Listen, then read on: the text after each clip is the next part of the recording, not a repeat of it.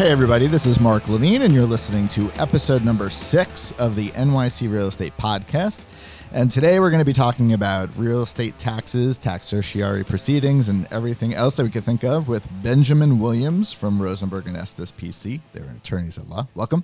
Thank you. Thank you, Mark. So I'm glad to have you here because this is something that um, I don't know so much about because it, I feel like real estate taxes and valuations and then fighting and protesting them is kind of a science that I just don't understand right now. I know maybe there's just a formulaic aspect to it that I, I haven't put my finger on, but perfect perfect for you to be here to kind of walk us through the different um, areas of it and the different types of buildings but why don't i give you the floor for a minute and you can talk about um, how you got into this um, aspect of the business and your experience and i think that would be super helpful Sure. Uh, I've been doing this almost 20 years, and I first started off as an engineer, and I was doing appraisals, and I was Oh, wow. figuring out how much buildings were worth and machinery was worth all over the world.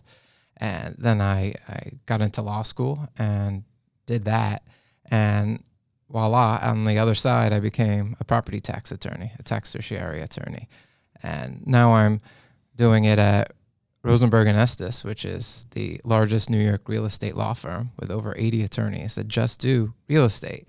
And we're growing the property tax group tremendously um, from nothing to hundreds of buildings now. And we're, ha- we're getting lots of success. And uh, it, it's really great to be able to service their clients and to refer property tax clients to litigation and transactional attorneys Right. and 421A and ICAP tax benefit attorneys because uh, you know we, we do everything. yeah so you really have everything in-house it's a i don't like to use the term one you know stop shop but you are a one-stop shop We make it easy. firm yeah Right, we make it easy. When somebody says, uh, "Don't don't you think I should get a property tax reduction because they changed these rent stabilization laws, and I have all these rent stabilized tenants, and now I can't get the IAIs I was hoping to get." Well, the experts on that are right down the floor for me. You know, Yeah. they wrote the book on it. Yeah. And so, you know, I know better than anybody, you know, what it's going to mean for the property tax cases and how it's going to suppress valuations going forward and how we can use that to try to get people bigger reductions in their assessments. Are you pushing out any literature um, to your um, clients right now that puts out information for uh, general, you know, um, law changes and information, helpful information? And, if you do, I think you could add me to that list, and we can tell everybody by the end of this um, episode how they can get on the list also. And I think that that's it's an ever changing landscape of laws, and we've covered a lot of the other basic laws with building structures and this is the other side of it this is the accounting side of it and this is really as i said before i mean i'm still trying to wrap my head around it and i, I just like you have been doing this for like 20 years and it's it's an it's oh my god moment you know every year i feel like there's something new so Right. But- yeah, I, I'm. If if people want to send me an email to get on my email list, it's b williams at rosenberg estis. That's e s t i s dot com, and I I post regularly on LinkedIn. Oh so you, great you can find me there. That that's how I heard about your podcast. Great. on LinkedIn. We love that. I Right. just posted uh, this morning about our last one, so hopefully we get some new ears. And for anybody listening, if you want to email the show, you could do so at NY Real NYC Real Estate Podcast at gmail.com. Again, that's NYC Real Estate Podcast at gmail.com. And if you have anybody that likes to hear about real estate in New York City, please share this podcast with them. I'd be really grateful. But why don't we get into um, classifications of buildings? So we manage co-op condo and also rental buildings, and I know that rental buildings are probably um, one side of it for uh, evaluating, appraising the value from the city's um, perspective. So do you want to walk us through how a rental building gets its valuation, and then we can go forward to the other side of things to co-op and condo after that? Okay.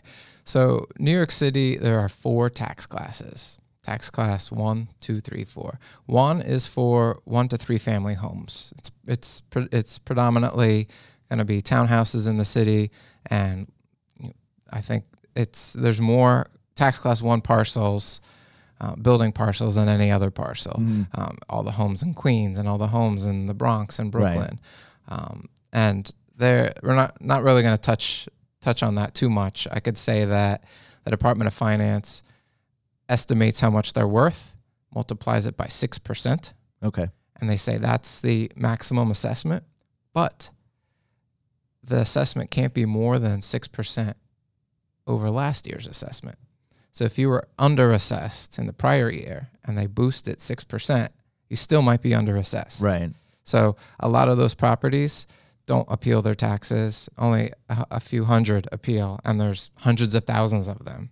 Now, if you- appeal and you say, but I, th- let's say you are underassessed Mhm. and you think that you're not being fairly assessed and you don't have the knowledge to know that you're underassessed, could the city then come back and say, whoa, you're underassessed. Here's the new valuation. And then it goes higher. Is that something that you've seen? No, the law doesn't permit them to raise the assessment more than six percent over Okay. the prior year's assessment. So it can't be overturned. It, the law is the law. right, Okay. right, unless you do work on your property. Okay. Then they can add extra value Right. to to your assessment. So no no backyard pools. right. Yeah. Right. and I get a lot of calls. The shorthand formula is take your assessment and divide by 6%. Is your Okay. home worth more than that? If your home's if you think your home is worth more than that, then you don't have a case. And Right. most homes are are going to be in that in that situation. Okay. Right. So the other three classes, three tax class three is for utility properties. We're not going to go into that. Tax class four is the catch-all everything else category.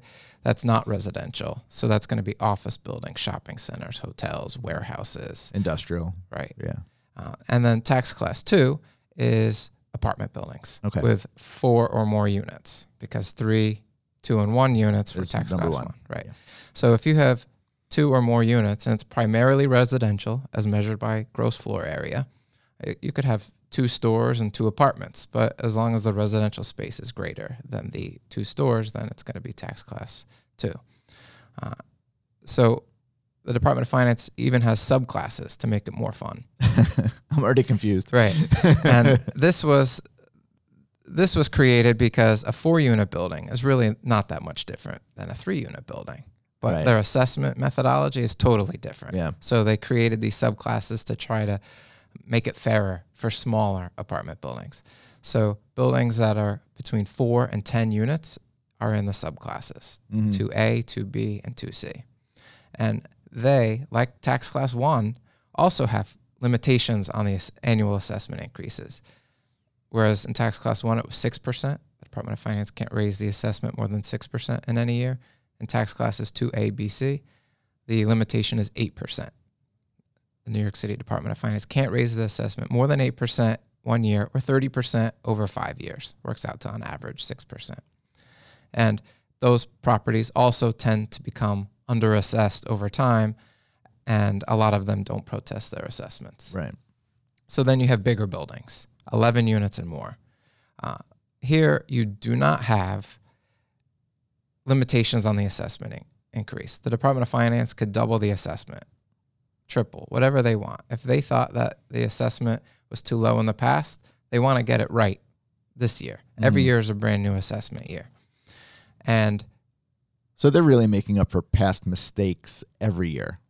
And they may view it that way too, where if they do an audit and they say, okay, we've been underassessing or undervaluing these properties, here's our chance to make it up and let them fight it. Right. Yeah. And and the Department of Finance doesn't think of it as how much are we going to raise their assessment. They think of it as a snapshot in time. How much is it worth this year? Mm-hmm. So we said it was worth a million last year. This year we say it's worth 1.5 million. They they don't say, "Oh, it was worth 1 million and we think the value increased 500,000." Right. It's just a subtraction problem, not an addition problem. Yeah. um, but even though tax class two properties, the uncapped ones, do not have the assessment limitations, the 8%, 30%, they do benefit from transitional assessments. So this is where, uh, when I talk with a lot of co-op board members, uh, this is where they start to uh, get a little confused. My so, mind is melting right now. and you can't Right. tell my face, but huh? Right. so, well, wait till I describe it. So, a transitional assessment means that if the Department of Finance did decide to double your assessment, your taxes don't double in one year because that would be really painful. yeah. Uh, they phase that doubling in over five years. Okay. So, that doubling takes 20% per year times five years, so that after five years, it's fully phased in. So you get that benefit that you can plan for those increases. Right. So you had a lot of buildings, especially a lot of co-ops in Queens, that were that had low assessments for a long time, and then all of a sudden the Department of Finance raised them. Uh, they were probably underassessed in the past, and when they raised the assessment, people started noticing it just a little bit. Yeah. You know, oh, how come our taxes went up 12% this year, whereas last year they went up only 2%, and then 12% the next year. And then it, and it keeps compounding upon itself Yeah. until eventually somebody takes a look back and sees, well, five years ago, our taxes were half as much as they are now. Right. Right. Um, so the Department of Finance values tax class two properties and tax class four properties using what's called a direct capitalization of income approach. They estimate the net operating income and they divide by a cap rate. Okay. And that's how they come up with the market value, what they think it's worth. Uh, and to get the assessment, they multiply the market value by 45%. It's called a fractional assessment. So you might see 450,000 is your actual assessed value on your on your city notice, but they're really saying that your market value was 1 million. Right. Right. So, tax class two properties, the city estimates the net operating income, and it's the estimated gross income minus the estimated expenses. The where do they get that information from? Well, for rental properties, rental properties are required to file what's called RPIE or the RPI, as we joke Yeah. around, the RPIE form. It's due June 1st every year, and you're required to report your prior year's income and expenses. So this past June 1st, they filed 2018 income and expenses. They reported on, Right. reported them on the Department of Finance's online form. The Department of Finance uses all of those submissions, tens of thousands of submissions, and they estimate what they think your property should be worth for the next year. Okay. So right now, they're crunching the 2018 numbers to try to come up with the 2020 assessments. And when will the 2020 assessments be released? January 15th. Okay. Every year. That's when the what's called the tentative Yep. assessment roll is published by the Department of Finance. So using somewhat old information. Uh, so in a market that is slowing down or even uh, declining, it may take a little while for the Department of Finance to catch up with that. Right. And we're always six months delayed now too. So if the if the market softens up between June and January, we're stuck. What could have been a better market in June through the previous year. So we're we're really capturing a, a point in time that may not exist at the time that the tentative roll is put out. Right. So we hope that the Department of Finance will recognize decreases in value by increasing the cap rate or just trending the income uh, at a lower level. If you reported a million in income in 2018 and they think the market softened, they Right. don't have to use a million. If they think the million's too high or the market softened, they, they could use less than that. Yeah. They don't have. They can use whatever they want. Uh, if they think your numbers are too low, they don't have to use your numbers. Yeah. They can use somebody somebody else's numbers essentially. Right. Um, and then when the Department of Finance calculates NOI and they subtract out expenses, those expenses do not include the three big ones interest, taxes, and depreciation. hmm So it's just bare operating expenses, fuel, electricity, wages, R&M, Right. management fees, things like that. Um, and the Department of Finance has guidelines on what they think is reasonable. So if your expenses are unusually high, they'll adjust them hmm co-ops and condos by state law have to be valued as if they were rental properties. That's a unique feature. So And which is something that a lot of board members, shareholders, unit owners may not understand. And I think that's part of the education process is uh, letting them know that you're not being valued as like real property like a house would be in the suburbs. right, This is a unique situation. right. So there's and this was created so that if you were looking at two identical buildings right next to each other and one was a rental building and one was a co-op, you wouldn't know from standing on the street Right. looking at them Right. how it was organized, what kind of corporate structure Yeah. it Maybe just by the landscaping. that's always like the easy way. Well, which one would be nicer? Hopefully the co-op. the one you manage. yeah. right? Um, so the co-op, the Department of Finance is going to look at RPIEs of similar rental buildings nearby, and they'll make adjustments for location and age and size and what and other factors, and they'll estimate what they think the apartments in your building would rent for, and then they value your building Yeah. using that. Um, so there might be the sponsor might have unsolds in there, so there might be actual rents that Correct. we could look at to see how reasonable the Department of Finance's estimates are. Yeah. There could be nearby buildings. Unfortunately, though, when you have a sponsor, a lot of the time you don't have market rate, so that may not be a true representation of the area. But I understand what you're saying. Right. Where where it is sponsor, you know, Right. and it is market. Right. And you might have an area you might your co-op might be in a neighborhood where there are no rental buildings hmm and so then it's even harder to to estimate and the department of finance takes the liberty and, and makes adjustments Yeah. and and, and uh, when we protest an assessment we have our work cut out for us to try to uh, prove that the assessment is too high by looking at other comps Right. Is that easier for you as an attorney when you're going into an appraised situation that doesn't have that rental market around that was more of a guess by the city? Are you able to really dive in and take information that they haven't looked at and say, but, you know, this was a guess on your part and here's what we believe it is? Do you find that it's more successful to do it that way versus having a strong rental scenario in the neighborhood that they're basing that off of? Right. Um, it can it can go either way. Uh, if I can point out to the tax commission, which is the agency in the city Mhm. that you protest your assessment to, that the city's comps are not comparable at all. Uh, they're two miles away. They're 1980 buildings, but Right. ours is a 1930 building. Yeah. Um, then that helps undermine the city's valuation. But I still have to prove my case Yeah. right? I can't just prove the city's assessment is wrong. I, I have to actually prove what I think the assessment is Yeah. or should be.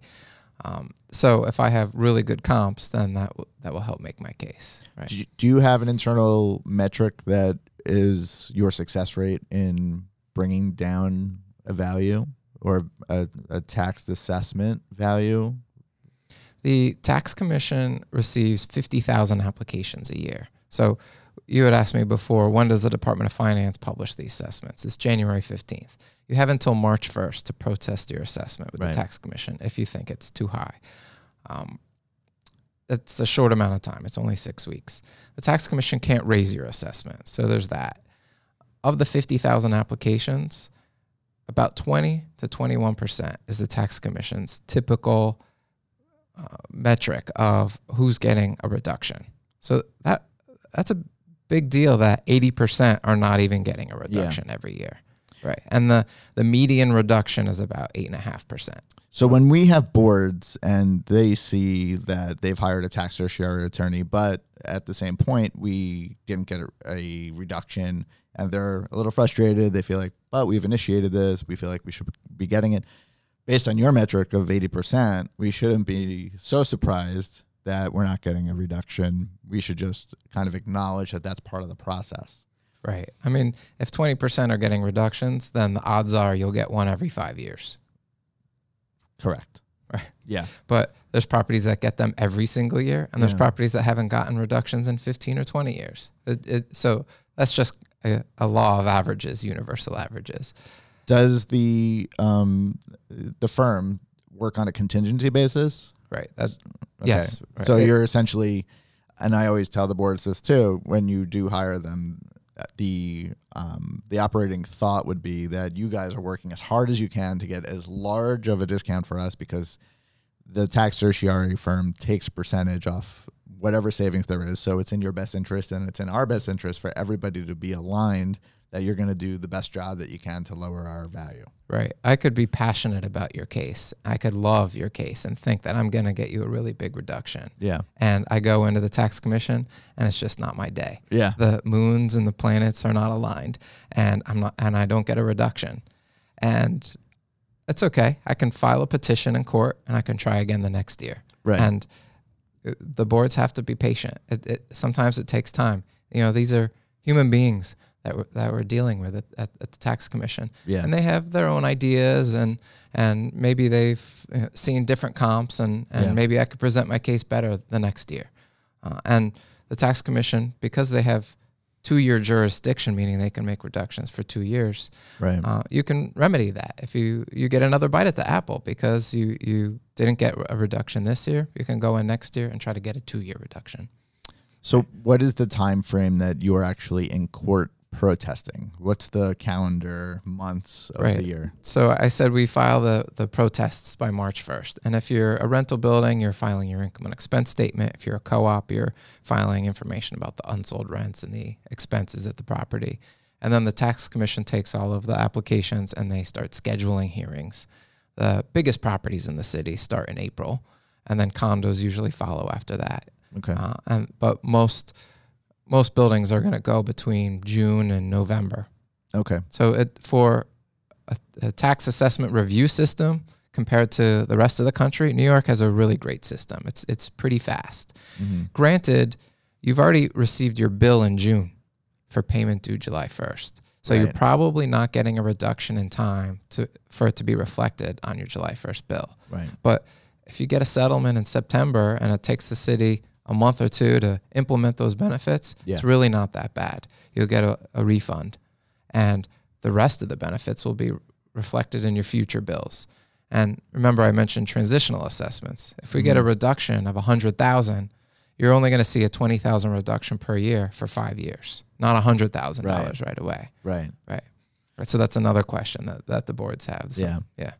So you're half an accountant, half an engineer, and the other half, if there's three halves, you would be an attorney. Right, appraiser, engineer, attorney. yeah, I, I am an attorney. I, I wear multiple hats. Right. Do, you, do you recommend this field for uh, young people that are interested in numbers and law? That, is this something that you see as an interesting field? I love it. I love New York City real estate, and Yeah. know, I that's how I found your podcast because I, I consume New York City real Yeah. estate. You know, reading That's and great. listening and watching, and I try to become a student. Uh, yeah. And, and understand what's going on with the market so that I can do the best job possible Yeah. for my clients. And it's so unique. I mean, this is the only place in the country that is New York City, you know, and Right. to be able to do it here, it's great.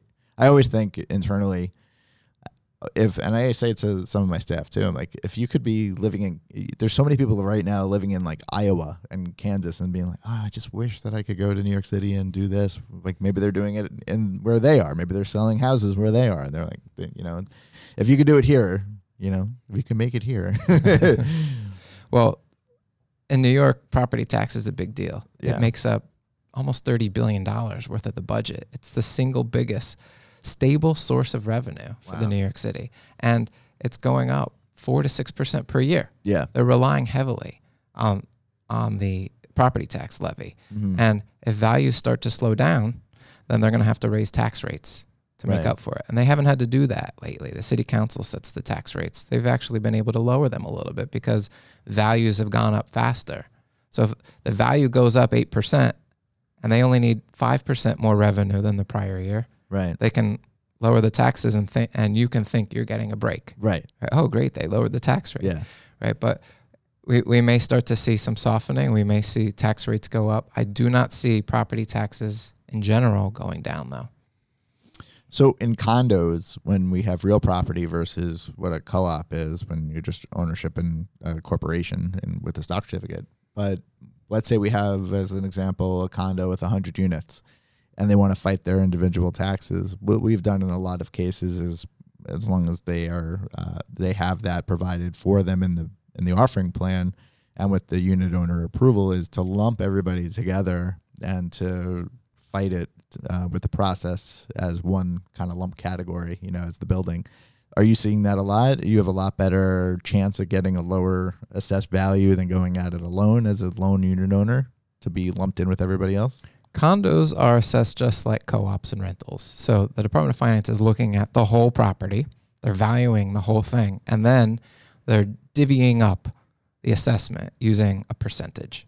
Mhm. So the tax commission, if you're going to protest your assessment, they prefer that you go all in with the board's Right. filing. They don't prefer individual filings. It makes it much more difficult. and it clogs up the system. It really Clog- does. right. Imagine a hundred times. And a lot of the people would be pro se, so they don't have as much experience doing it. Right. And they're they're pleading poverty, uh, and rather than looking at the facts. Yeah. And the tax commission would prefer that you come in and bring your rental comps and present a coherent Mm-hmm. analysis. So uh, they prefer that the boards file for all the apartments. Uh, however, we are handling some cases. Sometimes the city's apportionment factor is off. You know, I have right now, I have a, a unit that is a large apartment, uh, but it makes up the common elements percentage is about 6%. Mm. But the Department of Finance allocates 25% of the assessment to that one unit. Wow. So if he went in with the board's package, they have to prove the overall building is overassessed. What if Yeah. overall the building is not overassessed? He's not going to be able to get a reduction, but his individual unit is definitely overassessed. The rent, you know, estimated rents could not support that assessment. Yeah. So in those extreme cases, and that, and they're out there, uh, then it makes sense to protest on your own. Okay. hmm Well, do we miss anything on the tax, certiorari, valuation, assessment? What am I missing?